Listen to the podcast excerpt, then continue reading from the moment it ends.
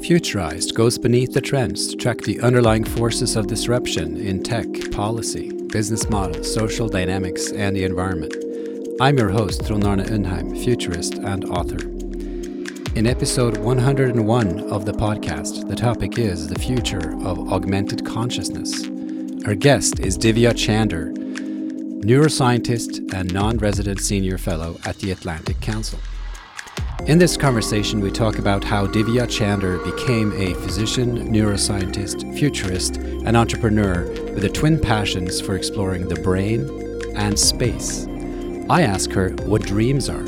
We discuss heightened states of awareness and get to the topic of consciousness. What is it and how to alter it?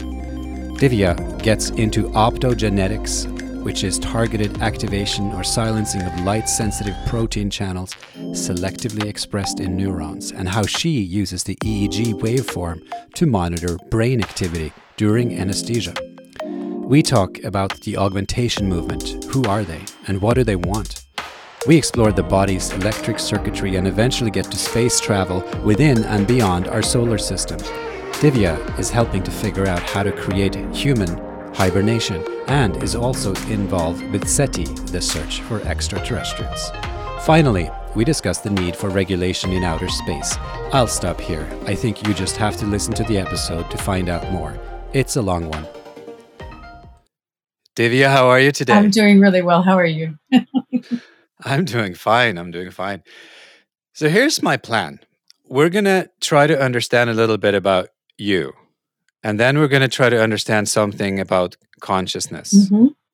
And after that, all bets are off. Okay. That's the plan. So the first thing I wonder is, you know, who is Divya Chander and how on earth did you get so deep into consciousness? Because I do get a couple of things. You know, I understand biology degree at Harvard that I can understand. I understand an interest in space and other things. I understand a mm-hmm. PhD in neuroscience. I, you know, you, you became a, a physician, but none of that really explains the lengths to which you have taken this discussion on consciousness. So I want you to trace us back a little bit to young Divya and what was going on. Um, so young Divya, from very very early age, six or seven years old, uh, had always wanted to explore the stars and she used to look through um, telescopes and look up at the stars and just want to be there. Uh, but she also realized that it wasn't, it, it, was even back, back at the earliest of ages, it felt like a very deep spiritual need, uh, something I wanted to be connected to that was larger than myself. And sometimes when I was a child, and I know this sounds crazy, I used to sit on my bed and I used to close my eyes and try to send my consciousness out into the universe almost as if I could try and engineer an out of body experience. And I never really achieved that. A few times I almost felt like I might have been leaving, and then I got so frightened, tried to call myself back. But I think the larger story behind this is that I've been thinking from a very early age about what it meant to be connected to the universe.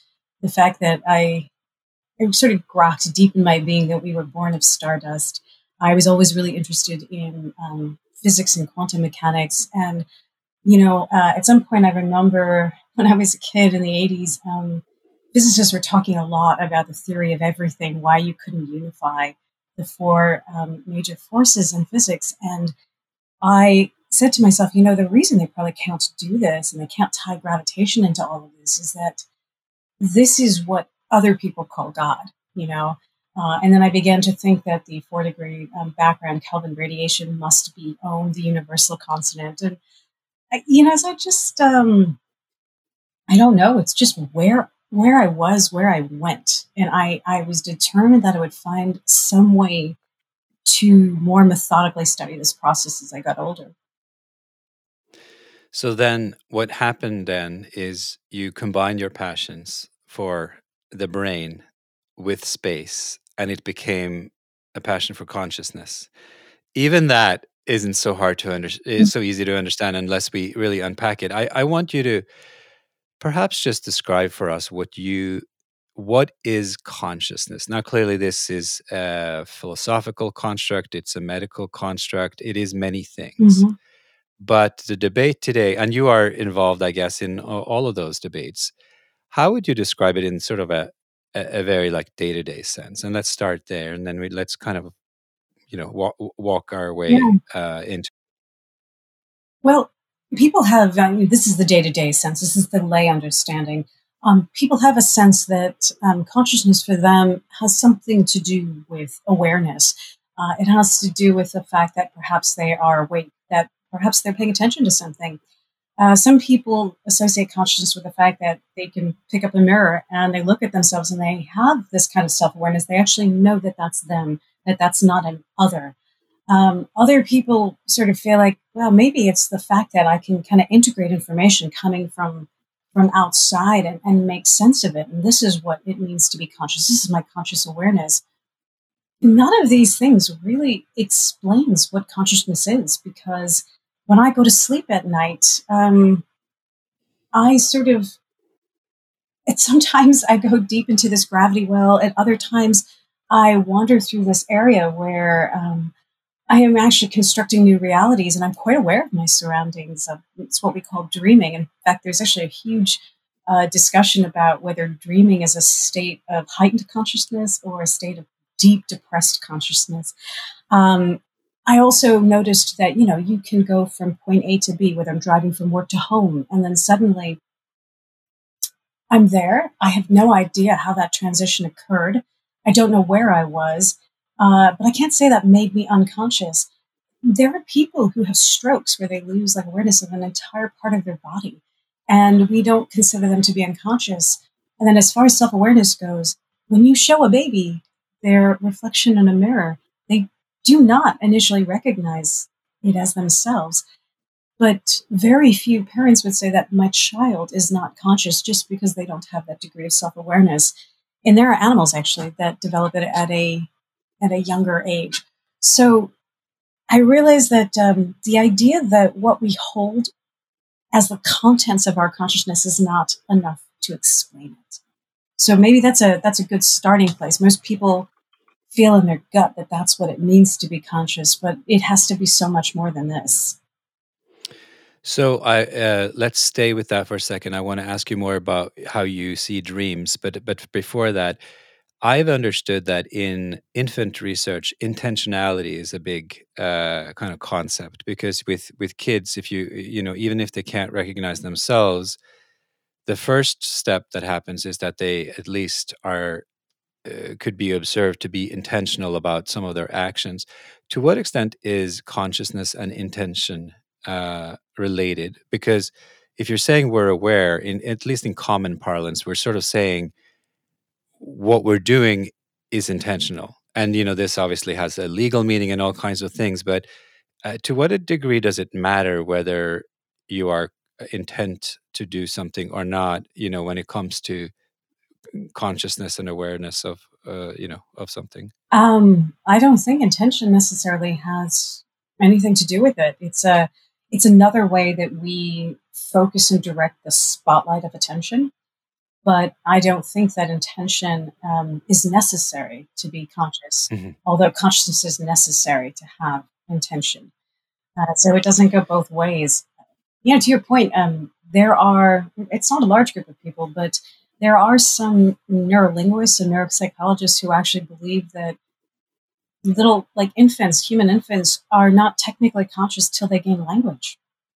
And right right. that's another well the reason I, I, guess i brought it back to to to kids and infants is um, when you think about dreaming also that's it's an interesting concept because uh, to your point about language can you really dream before you have language.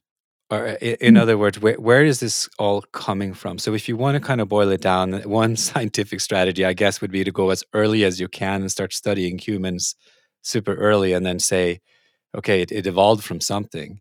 Is it as simple as that or, or, or mm. is that not at all a path when, when you study consciousness? Actually um, evolution is an important piece of it. It's interesting you asked me that. So you don't mind let me just take a step back and actually um, define a couple of axes because I think that um, might yeah. help this process a bit. So uh, there is a, Belgian neuroscientist. Uh, he's actually a neurologist. He studies coma.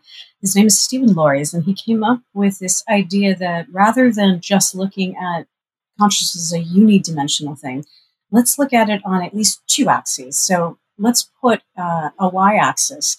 And that y axis um, basically has all the things that we hold within the content of our consciousness, everything that we are aware of, the math problem we're doing, our to do list, um, whatever we're holding conscious awareness. And then on the x axis, we have what you could call level of consciousness. Now, this is um, what we all seem to intuit and agree on, uh, which is, for instance, if you were to get drowsy right now or you were to fall asleep, you'd be less conscious than I was if I were awake and, and, and cogitating and aware. And you know, as we go through different states, let's take general anesthesia, what I do for a living. When I mm-hmm. administer general anesthetic, uh, I we tell patients that we're going to help you fall asleep. That's not what it is, because if all we did was help you fall asleep, as soon as the surgeon cut into you, you would wake up screaming with a scalpel. No, we put your brain into a much, much deeper gravity well. Um, and then people like Dr. Laureys study coma, and that's an even deeper gravity well uh, way, way down to the origin, which is kind of a form of brain death, right? So let's now take these two axes. So you have the x axis and the y axis. Um, and if you look at a very, very high number on both of them, content and level, that's what it is to be awake, aware, communicating what you and I are doing right now. And you can imagine that as you begin to get drowsy and fall asleep, you fall back a little bit on a line, on sort of this diagonal line formed by these two axes. Then as I anesthetize you, you fall back a little further till you get to coma, which is pretty close to that origin point. But then there are exceptions, and this might help. This will help to amplify some of the questions you ask, like dreaming. Dreaming is a state um, where the level of consciousness is very low, but the content is really high. Right? In fact, if you were to image a brain that is dreaming, it looks very much like an awake brain. Parts of the brain are very, very electrically active and excited.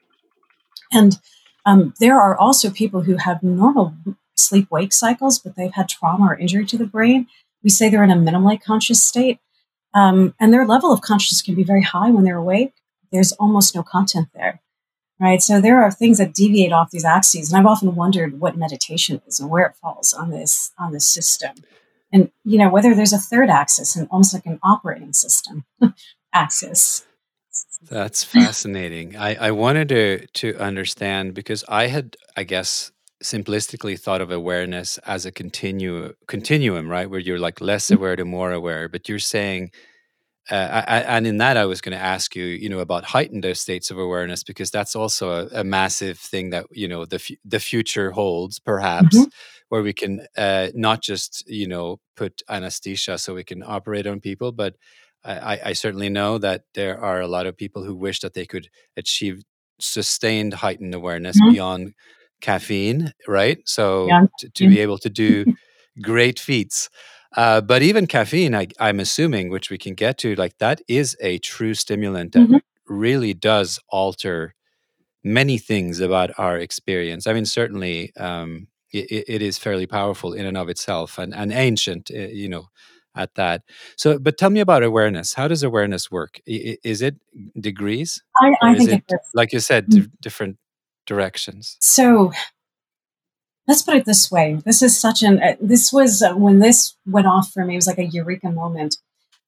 Let's look at that first. That x-axis again. That's the level of consciousness, and um, toggling that axis means that uh, whatever whatever neural network you're looking at, it can be awake, it can be asleep, it can be anesthetized. It turns out we can also, because this, we're going to bring in animals and plants into this now. We can anesthetize animals and with the same anesthetics that work on us. And in fact, we can not only just anesthetize mammals and vertebrates, we can anesthetize invertebrates, things like fruit flies. And it turns out that fruit flies have an analog gene um, that causes the equivalent of human narcolepsy in them. And humans who have narcolepsy show this very interesting feature under anesthesia. They go down just like anybody else, but when you wash the anesthetic out of their brain, it takes much longer for their brains to stitch back together. And in fact, if you um, give them the kind of drugs that would wake them up normally from a narcoleptic um, episode, that will take them out of general anesthesia. it turns out fruit flies have an analog, that analog gene. If the fruit fly has it, they express the exact same behavior, that phenotype under our general anesthetics. And that's very interesting because what it means is that level of consciousness is conserved through the entire animal kingdom, through evolution. And in fact, there is now some evidence that um, you can apply anesthetics to plants, at least plants that have motor movements, and anesthetize them. However, that other axis you keep asking me about, awareness, directing your attentional spotlight, that content axis, I believe that that, that particular axis is modified by evolution. Um, it's the part of, to use some other terms, it's not phylogenetically conserved. That thing has been free to evolve. So one axis stays kind of conserved in evolution, and the other one is has been free to evolve. And that's where I think we are. Wow, it's super interesting. You made me think of an interview I ju- I did a, a month ago on vertical farming, and uh, uh, the gentleman uh, there was pointing out that the plants, the, the, the greens that they were growing, uh, manipulating various factors, still seem to, at a fundamental level, realize that it's not summer mm. if it mm. indeed winter. So, uh, you know, it seems like the plant kingdom, uh, for one seems to have some sort of cycle that it is aware of even though it is being manipulated from all outer mm. degrees you know with temperature and light and and maybe nutrition to think that the cycle and indeed you know they do have i think he has 14 seasons you know mm-hmm. 14 harvests with these uh these plants, which is unusual. So you are able to manipulate, but there still are some cycles that are that are not. It, it, was just interesting. Well, it's as if the farmer is like trying to control the inputs and trying to tell the plant, okay, look, this, yeah. this is what you. Imagine what's going to happen when we. Take, this is what you're going to do. What happens when we take our plants into space? What are they going to do? Because that's in fact right. one of the um, those are the, some of the earliest biology experiments we have ever done on orbit station um, and we're planning on those experiments for the moon now, as we're looking to, to expand to the moon. How are plants going to deal with the cues that they are receiving, just like human brains are altered in both microgravity and radiation environments? What are they going to do? You know, uh, you know, another um, interesting uh, thing that this brings up is whether plants on this planet are conscious, but the problem with us, the problem with us as humans is we're using the same instrument to measure and understand the the object of what we're measuring, right? So that kind of calls the whole nature of science into question somewhat, right? Because we're actually measuring the system we are claiming we are objective That's to. Right. That's always been kind of the. So you've got two processes. When you've got a possible, like a Heisenberg uncertainty kind of process going on. So the object that is being measured is being changed by the device or the instrument that's doing the measurement. But there's a second problem that people don't talk about, and that is um, it's very possible that consciousness has a very different spatiotemporal um, framework than our brains can comprehend because we're constrained by um, the frequency with which our nerve cells can fire um, and these spatial um, sort of in three dimensions, what we can perceive as an organism. Uh, you know, mountains and ancient trees, there, there, are all kinds of things that go through cycles that are so much larger. And then there are things that are microscopic that, for instance, vibrate like subatomic particles at frequencies also that we can't perceive. And so I wonder, like, for instance, these connected networks of root systems or mycelia from mushrooms do they constitute conscious networks, but at such different spatiotemporal um, scales that we can't even comprehend that they exist?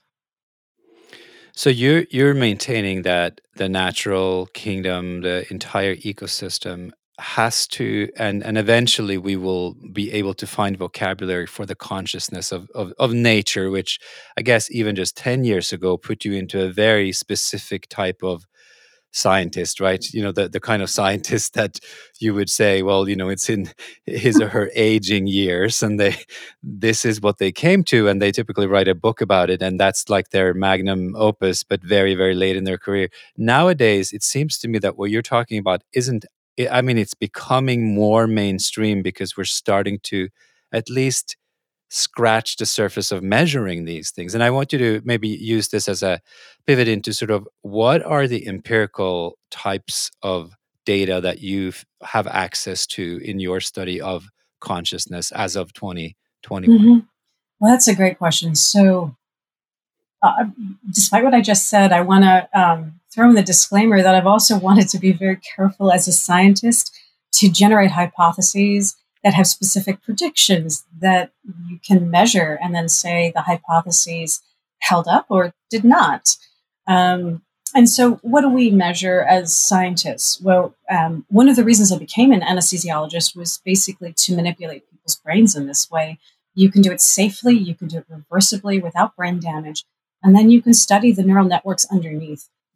And what I actually do, and I often will do this in an operating room, but I've also used optogenetics to do this. I measure the electrical readout activity coming from the brain, something called the electroencephalogram, uh, while I'm manipulating these neural networks underneath. And then I see what that tells me.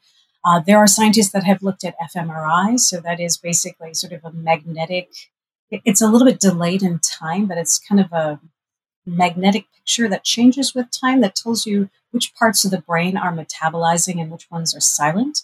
Um, others have used transcranial magnetic stimulation and looked to see where, if they stimulate the brain with a magnetic pulse, what happens to that signal. Turns out, awake brains, that signal spreads.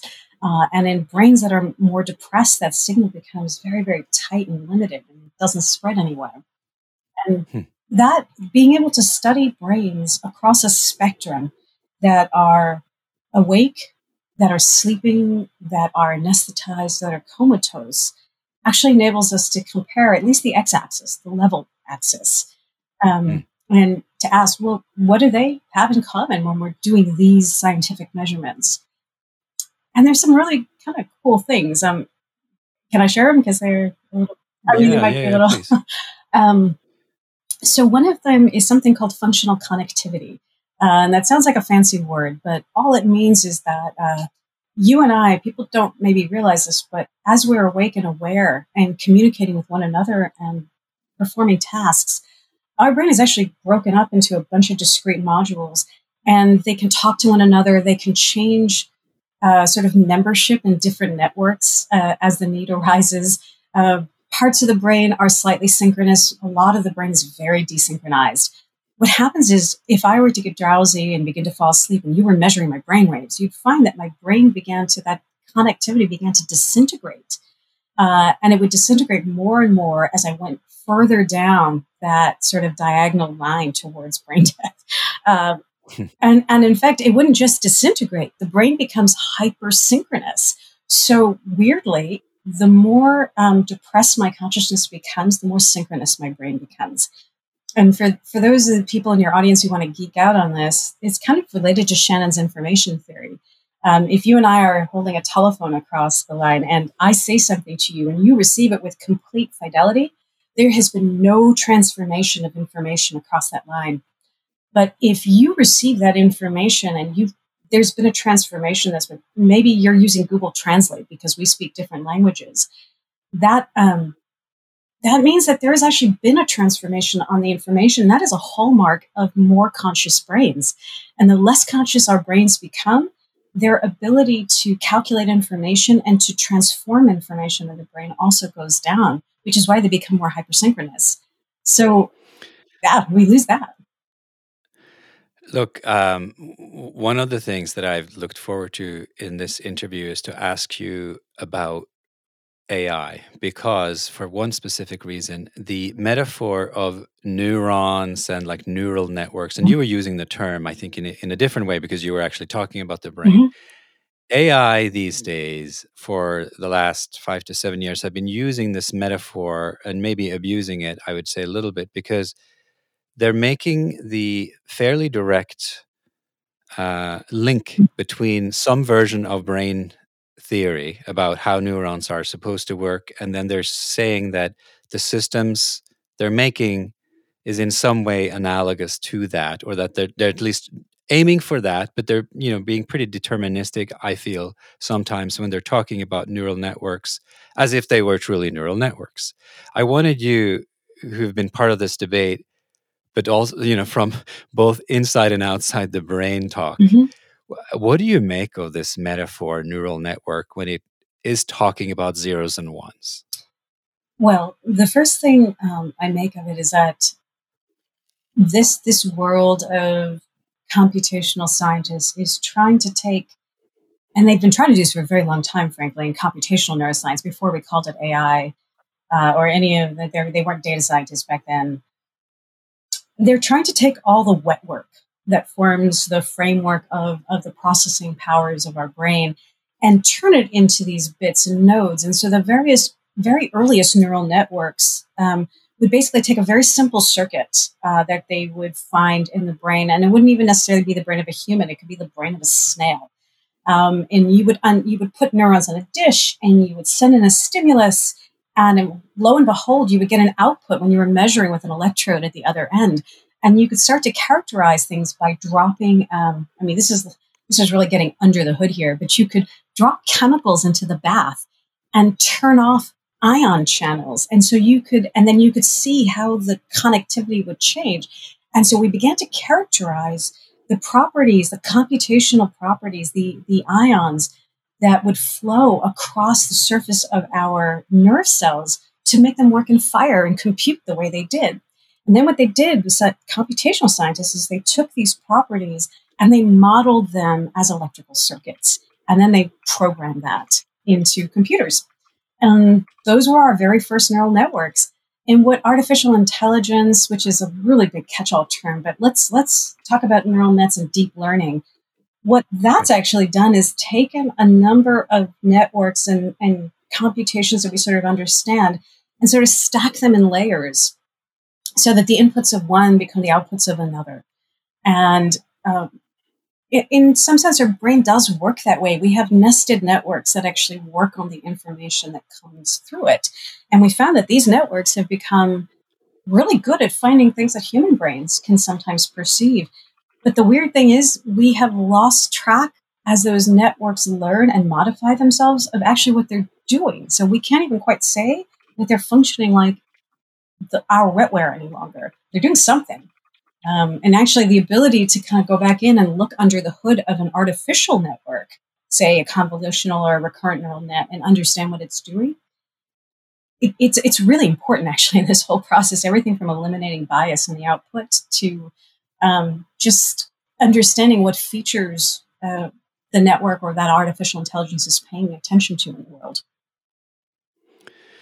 But you speak about electric circuitry. So I, I, guess your explanation is that they are onto something. But I, I guess my, my my point was simply one our knowledge of the brain is continuously evolving because we're learning more and more and you know exponentially more it seems to me over the last few years but but there's so much left to learn. Mm-hmm. so i guess i'm simply saying since there is so much left to learn wouldn't it be wiser not to kind of like overdo that metaphor? Because we're we're really just i mean i don't know we if you understand 0.1% or if it's much less you know of, of how the brain works it's uh, you know anybody's guess i guess. Uh, but i wanted to take this idea of electric circuitry uh, for another spin mm-hmm. because you you talk about the brain but uh, when we started this conversation we talked about wider things around mm-hmm. consciousness and one of the things that links with this is sort of like how our bodies our entire bodies or at least more than the brain perceives things. Mm-hmm. So the sort of the phenomenology or perception, I, have been, you know, very inspired by these, you know, by French thinkers, you know, Merleau-Ponty, these guys that are really talking about how the body itself is really the perceptive organ, not just the brain. How how does that relate? And you know, this relates to in many traditions, right? The Chinese, of course, with their circuit system, you know, the qi energy system, and all of these things from from that line of thinking all of these generally talk about a perceptory organ that's not the brain, mm-hmm. but it is at least distributed. Maybe it emanates from the brain, but it is distributed throughout the body. What are what are some of your experiments telling you about that that aspect? Um, I think that that these ancient um, systems are a thousand percent correct uh, in the sense that, look, um, you know, sometimes I'll give a talk. I would give a talk at a place like Singularity, and I would talk about, you know, exponential neuroscience. And then inevitably somebody would say, well, God, if our brains, if we can read and write to them, why not just put them like, you know, have you, have you ever seen that cartoon Futurama? Where they have, um, I think it was done by the same people who did The Simpsons, but they actually have all these famous brains in these jars, um, like Richard Nixon and this and that, and they communicate as if they're real, like the real person. This is also related to the idea could you, if you could map the entire, when I say neural networks now, I, I'm talking about the brain of an actual living being and put it yep. either in silico or put it in some sort of hybrid silico stem cell structure, you know, would that thing be able to function and be conscious in and of itself? The embodiment is actually a huge part of it. It's um for instance, brains that are deprived of bodies for all kinds of reasons or the use of their body um, are incredibly different. So, one example would be take a person who was, say, born without a particular sense.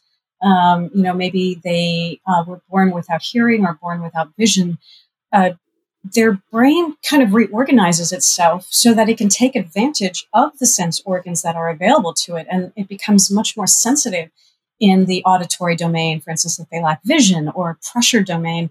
Um, and so it doesn't look like the brain of somebody who has vision. Uh, further, people are augmenting themselves now. They're adding sense organs, right? Or people who have brain machine interfaces, and these have been given to them because, for instance, maybe they're paralyzed. Their brain is completely reorganized.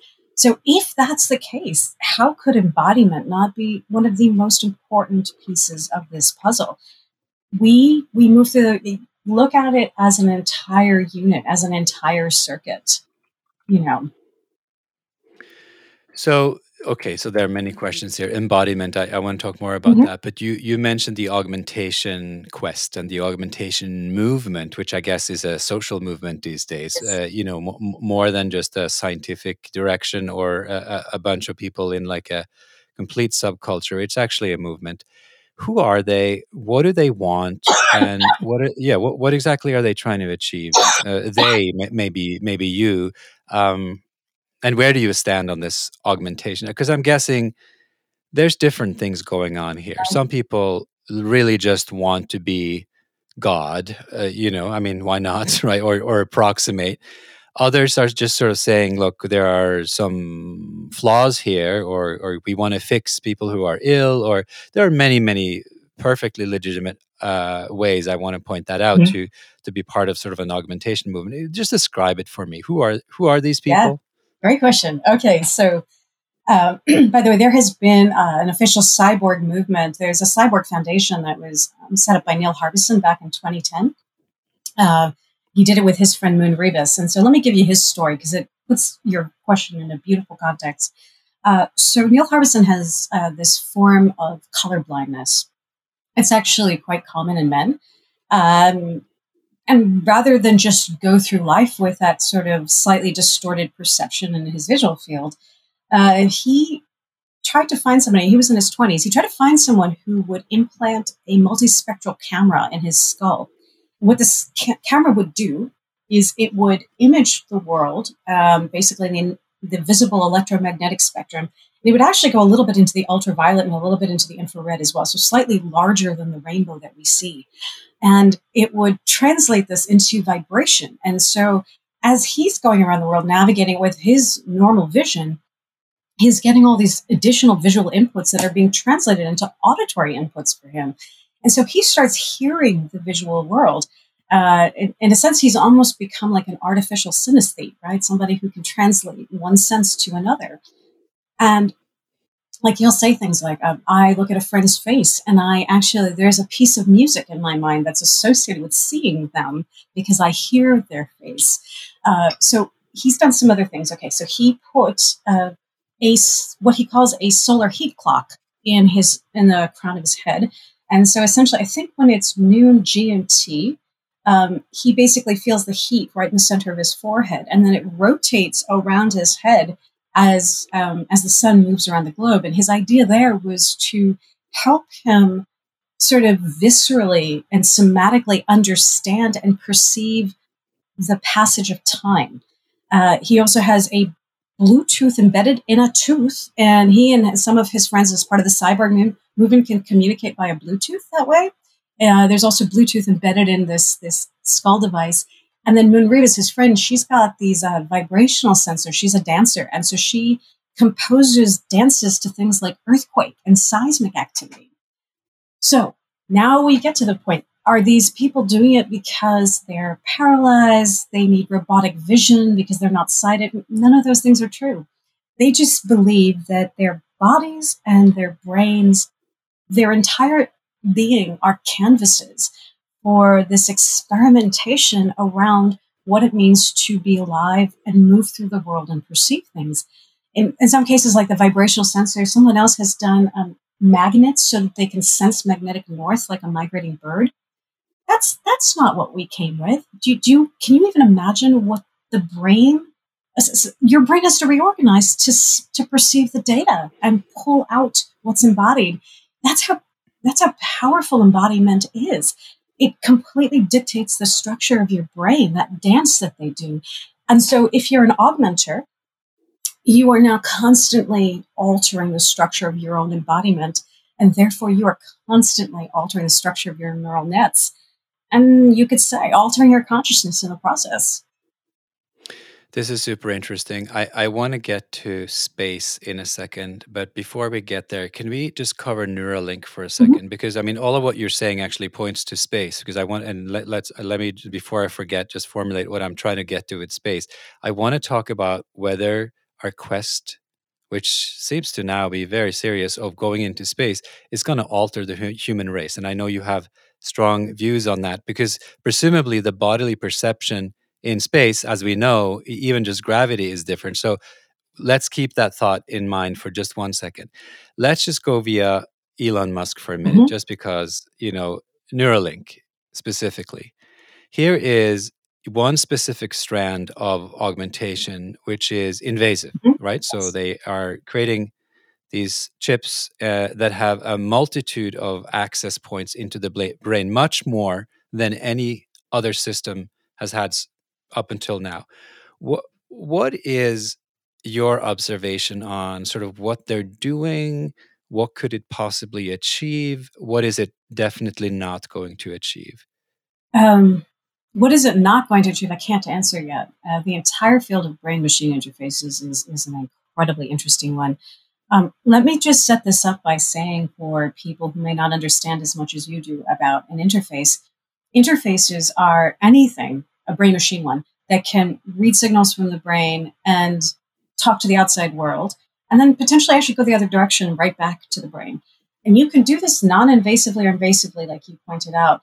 The non invasive stuff was like the electroencephalogram I mentioned, that's a reading device transcranial magnetic or direct current stimulation actually writes circuits of the brain. You can use ultrasound to write to the brain, and these don't even require cracking open the skull.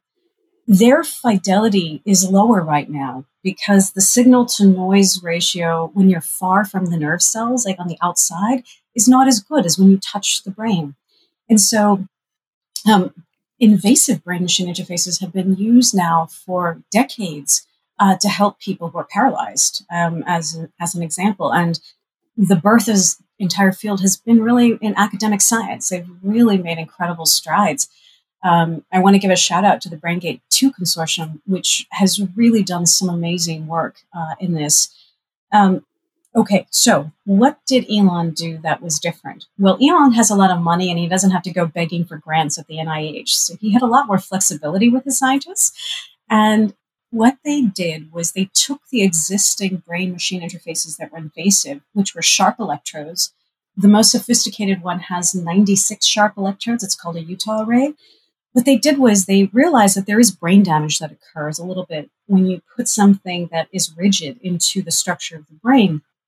So they turn these electrodes into almost threads. So they do a lot less damage, and then the packing density of, of the electrodes could go up. So they have about 3,100 electrodes in, in the space that's smaller than what the 96 electrode array. Um, hmm. they also decrease the power consumption. This is a really important thing because a lot of people who have invasive brain machine interfaces would have like this huge power cord sticking out of their head. Um, he he has reduced it to something that looks more like a USB C port. Uh, by the way, BrainGate 2 just made a huge stride.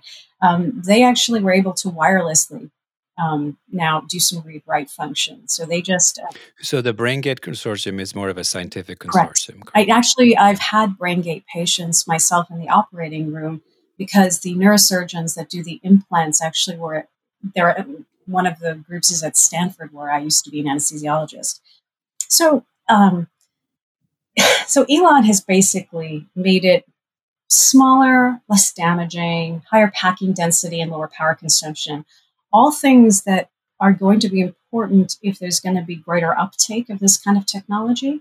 Um, and the other uh, innovation is uh, he's created what he calls a, and by the way, it's his bioengineers and all the neuroscientists, but basically a neurosurgical robot. Because first, it's really hard to take uh, electrode threads and have a human place them into a brain. It's like sewing jello. So uh, they have. So he has productized it. Essentially, much. he is about to productize a, yeah. something that was an extremely cumbersome, expensive, and also sort of ethically an interesting uh, territory. But, but for sure, eventually, right? That's what he wants to. Do. Exactly. Right. Um, it will change us, though, right? Because originally it's for people who, for instance, are paralyzed, and you put these devices in the motor cortex or in the premotor cortex. But what if you start doing what Neil Harbisson and Moon Ribas are doing, which is to have people who just want an invasive device for augmentation? And the less and less invasive and damaging the device becomes, the more and more you might see uptake in the general population, just like with CRISPR. Well, so let's go there for a second. A couple of uh, mm, things before we go into sort of the the uh, very uh, interesting futures that are coming out of this. But you, you mentioned CRISPR. Um, in, in, our pre-conversation, you you talked about the implication of going from what you called more traditional Darwinian sort of genetics thinking to to more the Lamarckian mm-hmm. epigenetics thinking. Can you explain just a little bit the relevance of that? Because I know I know it relates to uh, something that we've been dancing around a bit, which is this obsession around proteins. I mean, when I grew up, proteins was just something, you know, I was told to eat. And then, you know, like if you ate too much of it, you became a boxer or something, right? but it turns out it's actually a very interesting regulatory sort of principle and and it's just a very effective entity in the body um, I guess previously misunderstood not as bad as, as my misunderstanding but really just misunderstood as you know some nutrient of some sort but it has this extremely active function can be turned on and off and do all kinds of things mm-hmm. and obviously getting us out of uh, covid is one of them what is this uh, Lamarckian epigenetics approach? Is that sort of uh, the, the, way that the the CRISPR technology has been sort of um, that's within that paradigm for you? It is. Um, also, from the sense of speed. So um, mm-hmm. let's just step this back for one sec. We have a code of life, the DNA, right? And what the sole purpose of DNA is to get translated into proteins. That's how important proteins are, right? And there's this uh, Google Translate function in between called messenger RNA. And then there's some factories called translational RNA and ribosomes that actually follow the translator so that they can actually make the proteins. But your whole book of life is geared towards making those proteins.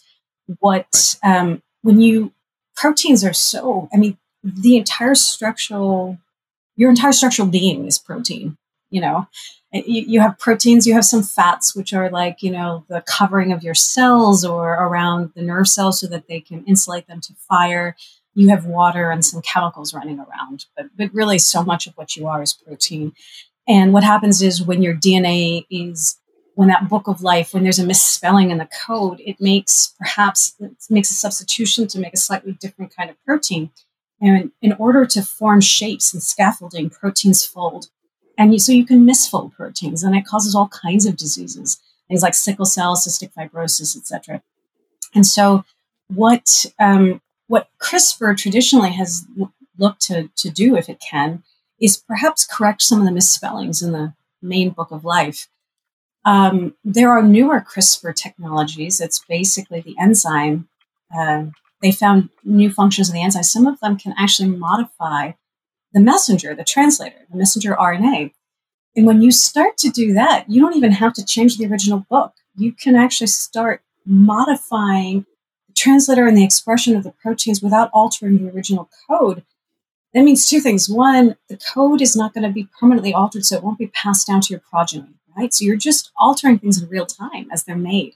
Um, and so it can be transient when you do that. Um, on the other hand, that's probably very much in temporal terms how epigenetics works, right? Because Darwinian evolution is slow. There's a mutation. That mutation um, that uh, an organism has, it goes out into its world, and if it's bad for them, they die off before they reproduce again. And if it's good for them or gives them an advantage, they keep on reproducing, and more and more of this mutation that's adaptive gets out into the world. It can take generations. Epigenetics is, uh, you know, I am I am sedentary or I'm really active, and I begin to add um, things like methyl groups, remove them, add them back to parts of of the original code so that the messenger RNA that's made, the translator and the proteins become different. And it happens quickly. It happens quickly. So, this kind of soft inheritance, I mean, it was very controversial until very recently, like the mechanisms behind it. But now, because of the, uh, I guess, the impact and, and sort of fairly visible idea that, that CRISPR turned into, I, I guess there aren't that many other ways of explaining what's actually happening, the, you know, on the theoretical level. Yeah, I mean, look, if you make so many changes, whether it's to your genome, whether it's by adding new sense organs or modifying yourself with an exoskeleton, um, all of those things are going to have immediate changes on your brain, your body, your perception, all of these closed loops, and you will evolve. And so essentially, I would almost liken this to human directed evolution, and it will happen within a generation, not over many generations. Also, let, let's go there because human directed evolution, this is where we, we're going to get to space. Because, I mean, a lot of the scientists, and including you, that are interested in these things eventually want to go to other planets and, and explore, as you guys are explorers. We are all explorers in a certain sense. But it goes without saying that the technology is needed to get further than we have been, right? Or, you know, for the last uh, decades in, in space, we need something more. It's not just propulsion. We're going to need some clever stuff, mm-hmm. both to support the journey. Mm-hmm. And I think you you come in there to to grow these plants. Like we need nutrition, we need energy uh, beyond just you know fuel, rocket fuel. Mm-hmm. Um, but what interests me slightly more is the sociology of space. That's perhaps where i and you know where, where i would want to probe a little bit. What what's going to happen once we start to colonize space in in real ways even just the moon mm-hmm.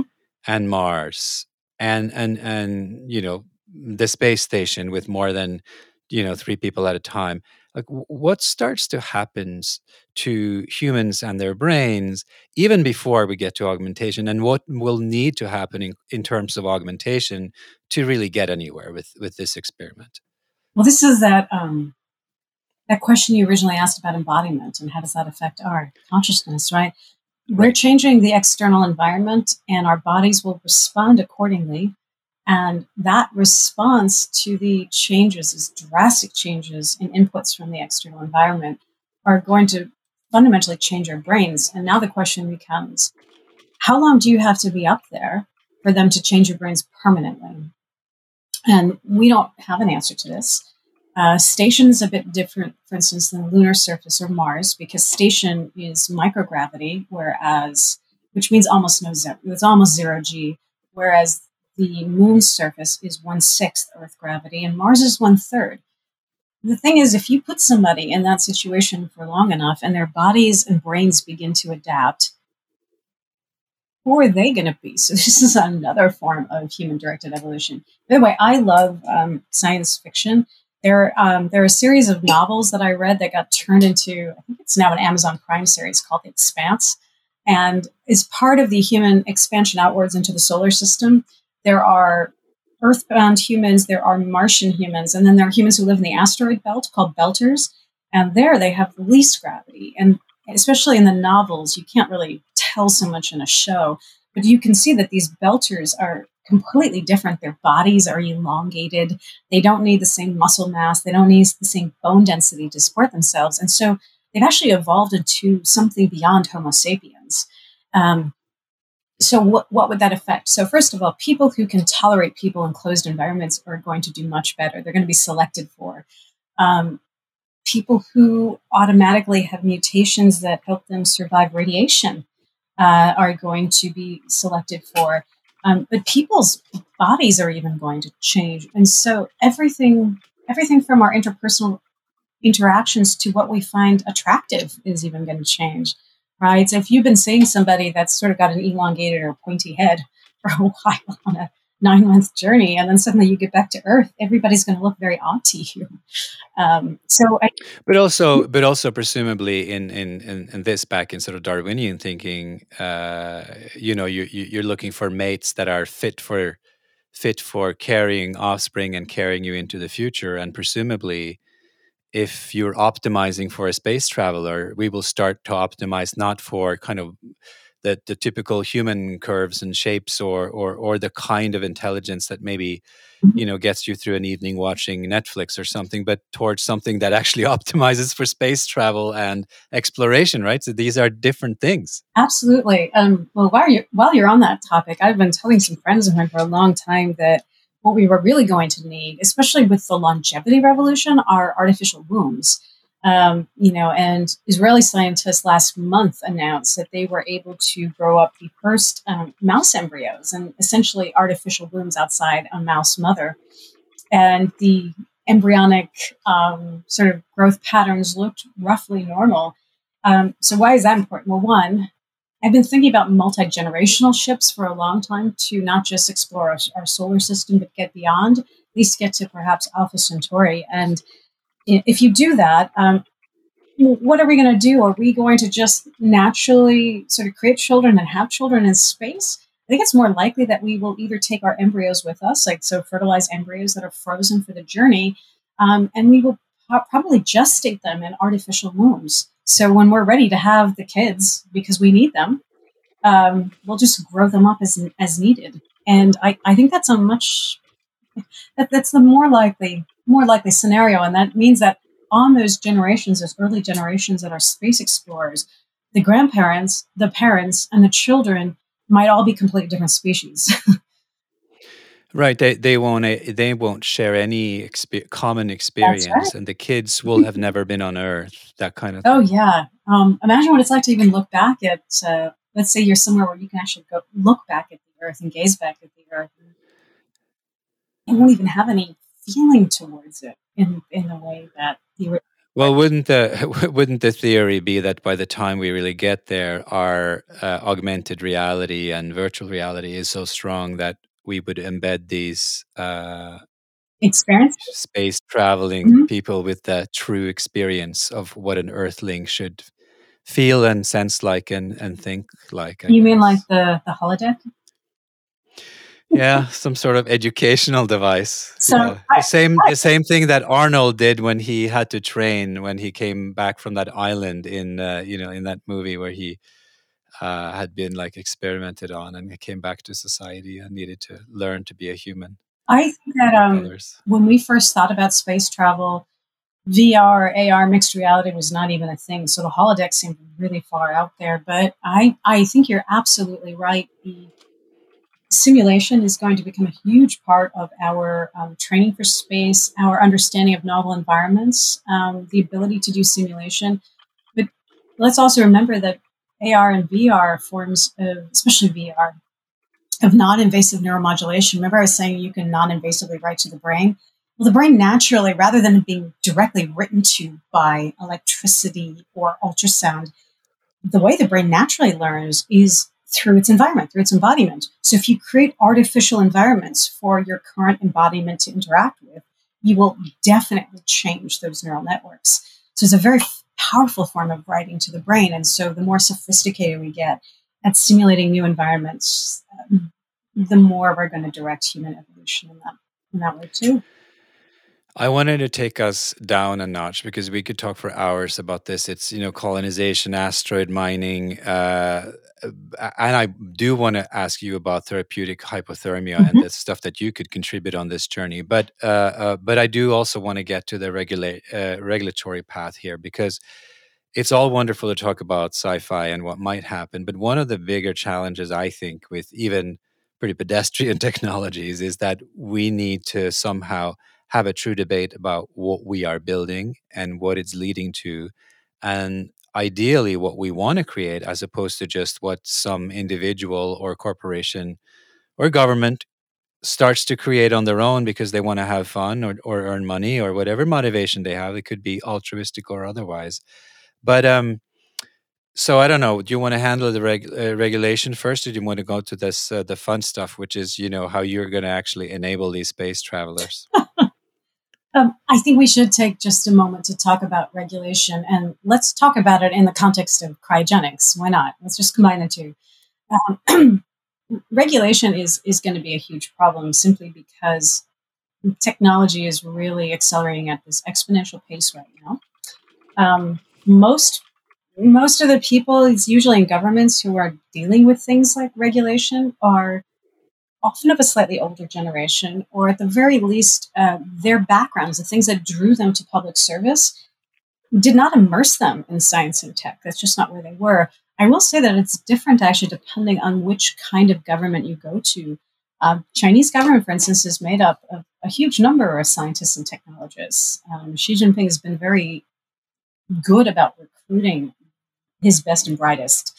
Um, so they, I would say, the Chinese actually have a better sense of the implications of technology, um, but there's really no regulatory path there, right? They just do what government wants. Um, in other societies, uh, we're only beginning to have a healthy debate, and um, I'll give you an example. Let's say there are about four major companies right now that cryogenically preserve people. So essentially, before you die, they actually have to perfuse your body with something that will almost, it's not like embalming, but actually it's almost like putting antifreeze through you so that they can preserve you so that you can be, say, woken up at a future date.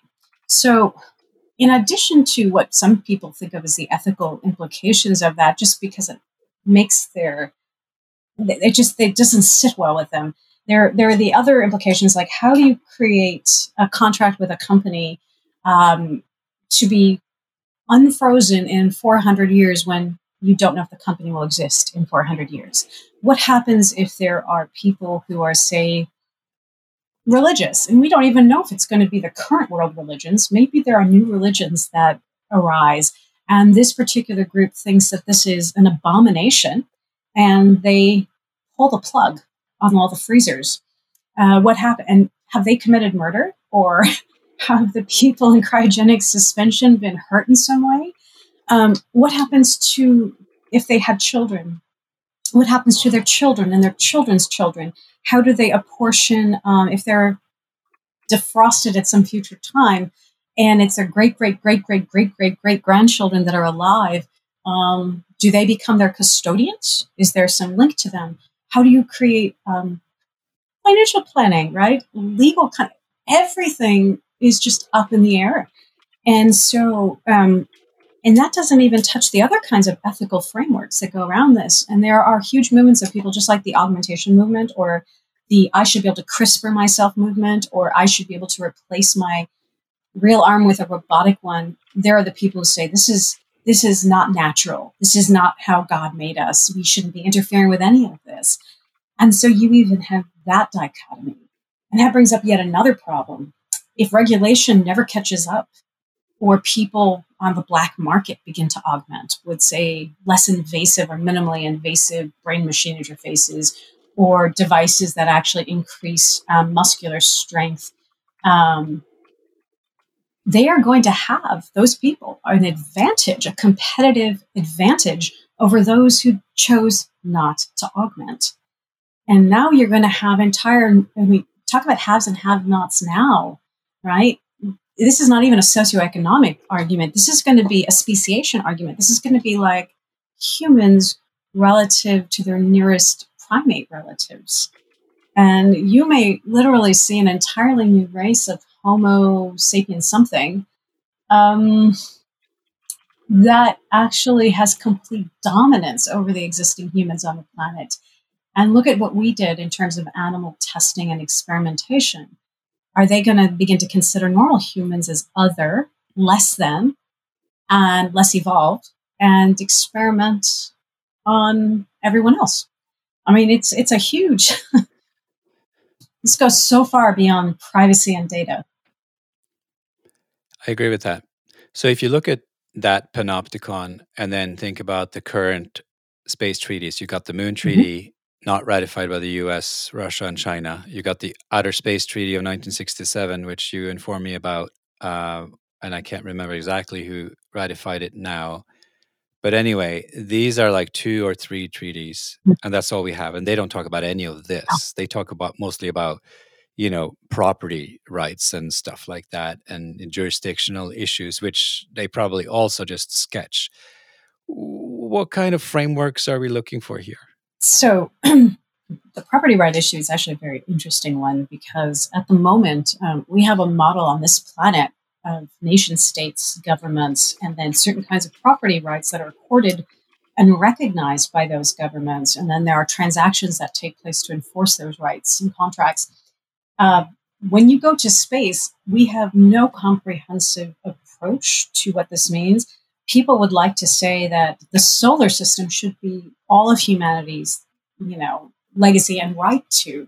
However, if you happen to be in a country that's a lower middle income country and you haven't launched anything, um, and, and in some countries, governments have not only launched things, but their private space industries are so powerful that corporations are launching. What do you really think is going to happen practically, no matter how much lip service is actually given to the idea of property rights uh, for all? And I mean, there are trillions and trillions, for instance, just dollars available because of the moon a single asteroid back in the mid 90s when I was actually looking at asteroid missions and, and asteroid mining missions, after you took into account losses and launch costs, was worth 8 trillion ish out there. So, cislunar space basically, whoever dominates, whichever country or government, who knows? And then the other issue is, right, you've got the Chinese Russian lunar base, then you have the eight countries that have signed the Artemis Accords, which were written by the United States with input from, from these countries. And inherently, they're basically saying that we're going to the moon with completely different ideologies of who controls what, what it means to be human, how we share property rights, whether we infringe upon other people's property rights, um, whether we care for an injured astronaut that comes from another country. I mean, they're they're quite different um, documents that we've gone forward with, and so I think that we almost need the version of like a Magna Carta for outer space, so that we as a as a species can say, okay, you know, we didn't do everything all that well this first time around. Let's leave our junk behind, and as a spacefaring species, try and go out uh, to explore space with a with a different, more evolved spirit. Um, you know, what you're saying here makes me realize that this whole fear of aliens is actually somewhat misplaced in that I would fear these evolved humans much more than I would fear a highly evolved alien that has perhaps eh, you know i conjecture that they would have traveled you know for centuries or through space and would have evolved some sort of consciousness to go back to that uh, about their space in the cosmos as opposed to some evolved human 10 or 15 years from now who comes back to space to, to earth and says hey i'm bigger than you now right? or i'm half i'm a half robot now so yeah so, yeah um, i would certainly like to believe that any advanced species were advanced in all ways including um, that sort of respect for all life forms I'm not 100% sure. Most of me thinks that they probably would have destroyed themselves if they couldn't get there, but it's it is possible that a very dominant species might have uh, continue to flourish with a say a very hierarchical or militaristic type of structure um, and that is that's possible uh, i still feel like we need to get our own house in order and as a species we should acknowledge our limitations um, fear greed all the things that drive us to to hoard to to turn people who don't look or speak like us into other. We, we just need to clean that up a bit and sort of raise our collective consciousness as a species now. And here I mean it in a different way than we were talking about earlier. Um, because really, as we go out to explore space, we don't want to turn into a new kind of colonizer. We don't want to turn into a new kind of military dominant structure because I don't know. I think our species will will move in the wrong direction if that's the case. Um, well, who knows? Maybe. So where does where does all of this lead us? Uh, I know you you have also, in fact, been involved in the SETI complexity group that are looking for for life, you know, outside of this. But leaving that aside for a moment, where does this all all leave us? So, you know, people like you are thinking about this. It, for me, there are so many thoughts about what you said about cleaning up our own house and getting our house in order before we actually get to all these very complicated problems. But it also strikes me some things will happen much faster than we think, and others will indeed take mm-hmm.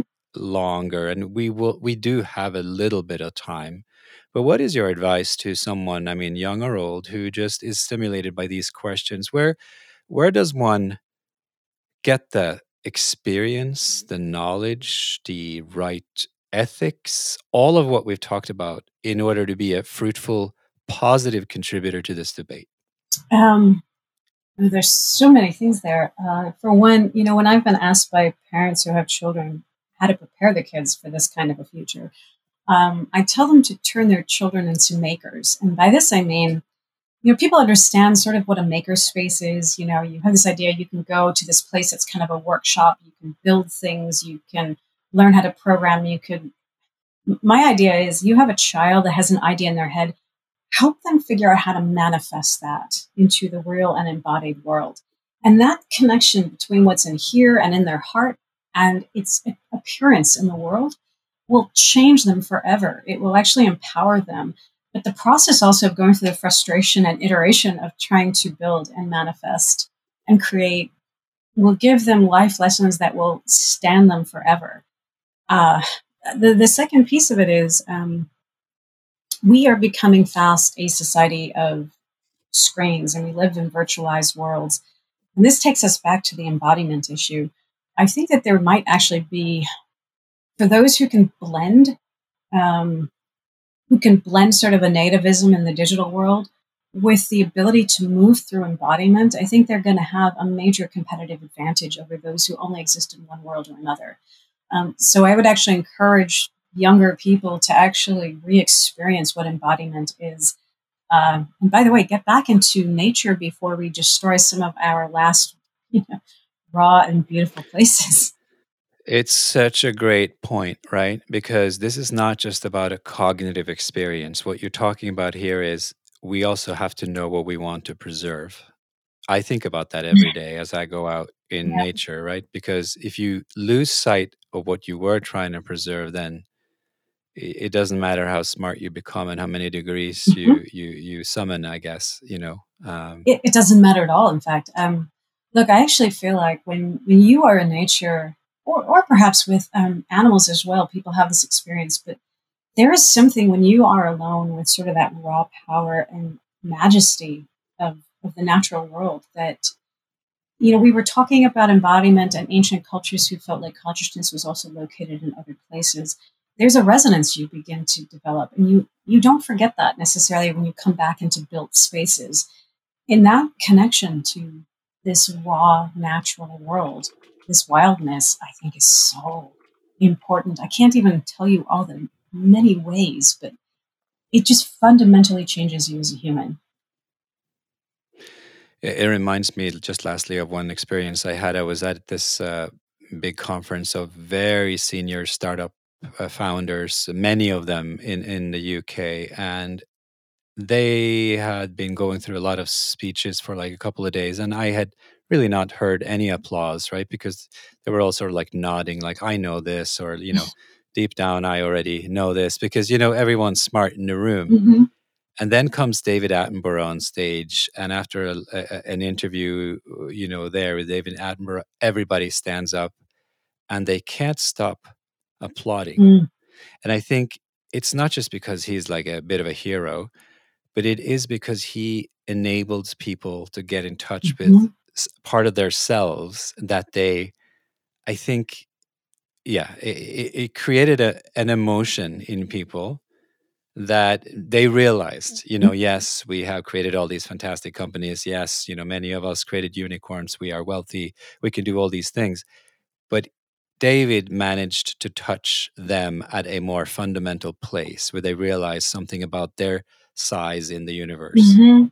And it was just a very profound experience because I had walked around there and felt slightly small myself in front of all these very successful people. But it was a very grounding uh, ending, I guess, to that event. And I, eh, so what you said just reminded me because it's all relative in the end to to Mm. kind of a, a a bigger standard, and it doesn't really matter how high you are on any kind of ladder when, when it comes to these really fundamental questions about where we are heading. Yeah. thank you so much for bringing that up. And I wanted, you know, if you have a, a last observation on how consciousness and how your project sort of ties into this, uh, um, you know, uh, share something with my listeners. Well, this this letting go, this feeling I had since I was a child, looking at the stars, you feel so small and so big at the same time. And that experience is something that periodically everyone should go back out in their lives and recapture that that that meaning of being here and being embodied. And I wanted to say one last thing: without embodiment and all the pain that comes with embodiment, and I don't even just mean physical pains, but I mean the attachments, the emotional hurt. That's the growth edge. That is your growth edge. With the longevity movement, by the way, I remember, and I brought this up uh, at the X Prize because they were ide- ideating about a longevity prize. And I said to them, one thing we have to be very careful about is what happens when you get to a point where the technology allows us to preserve ourselves in these extraordinarily youngish bodies. Where is that growth edge for learning? Because if you talk to a lot of people who are older, they will tell you that their learning experiences came from experiencing their bodies and how their world changed through their aging bodies.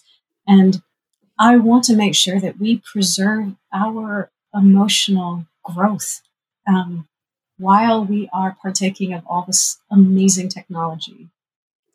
That is a fascinating thought to end on. I had really never considered this, but I guess there must be sci-fi books about this where they're projecting that the entire population, you know, is 18 years old because that's Yeah, what if you're stuck in your are at their hot 30-year-old body?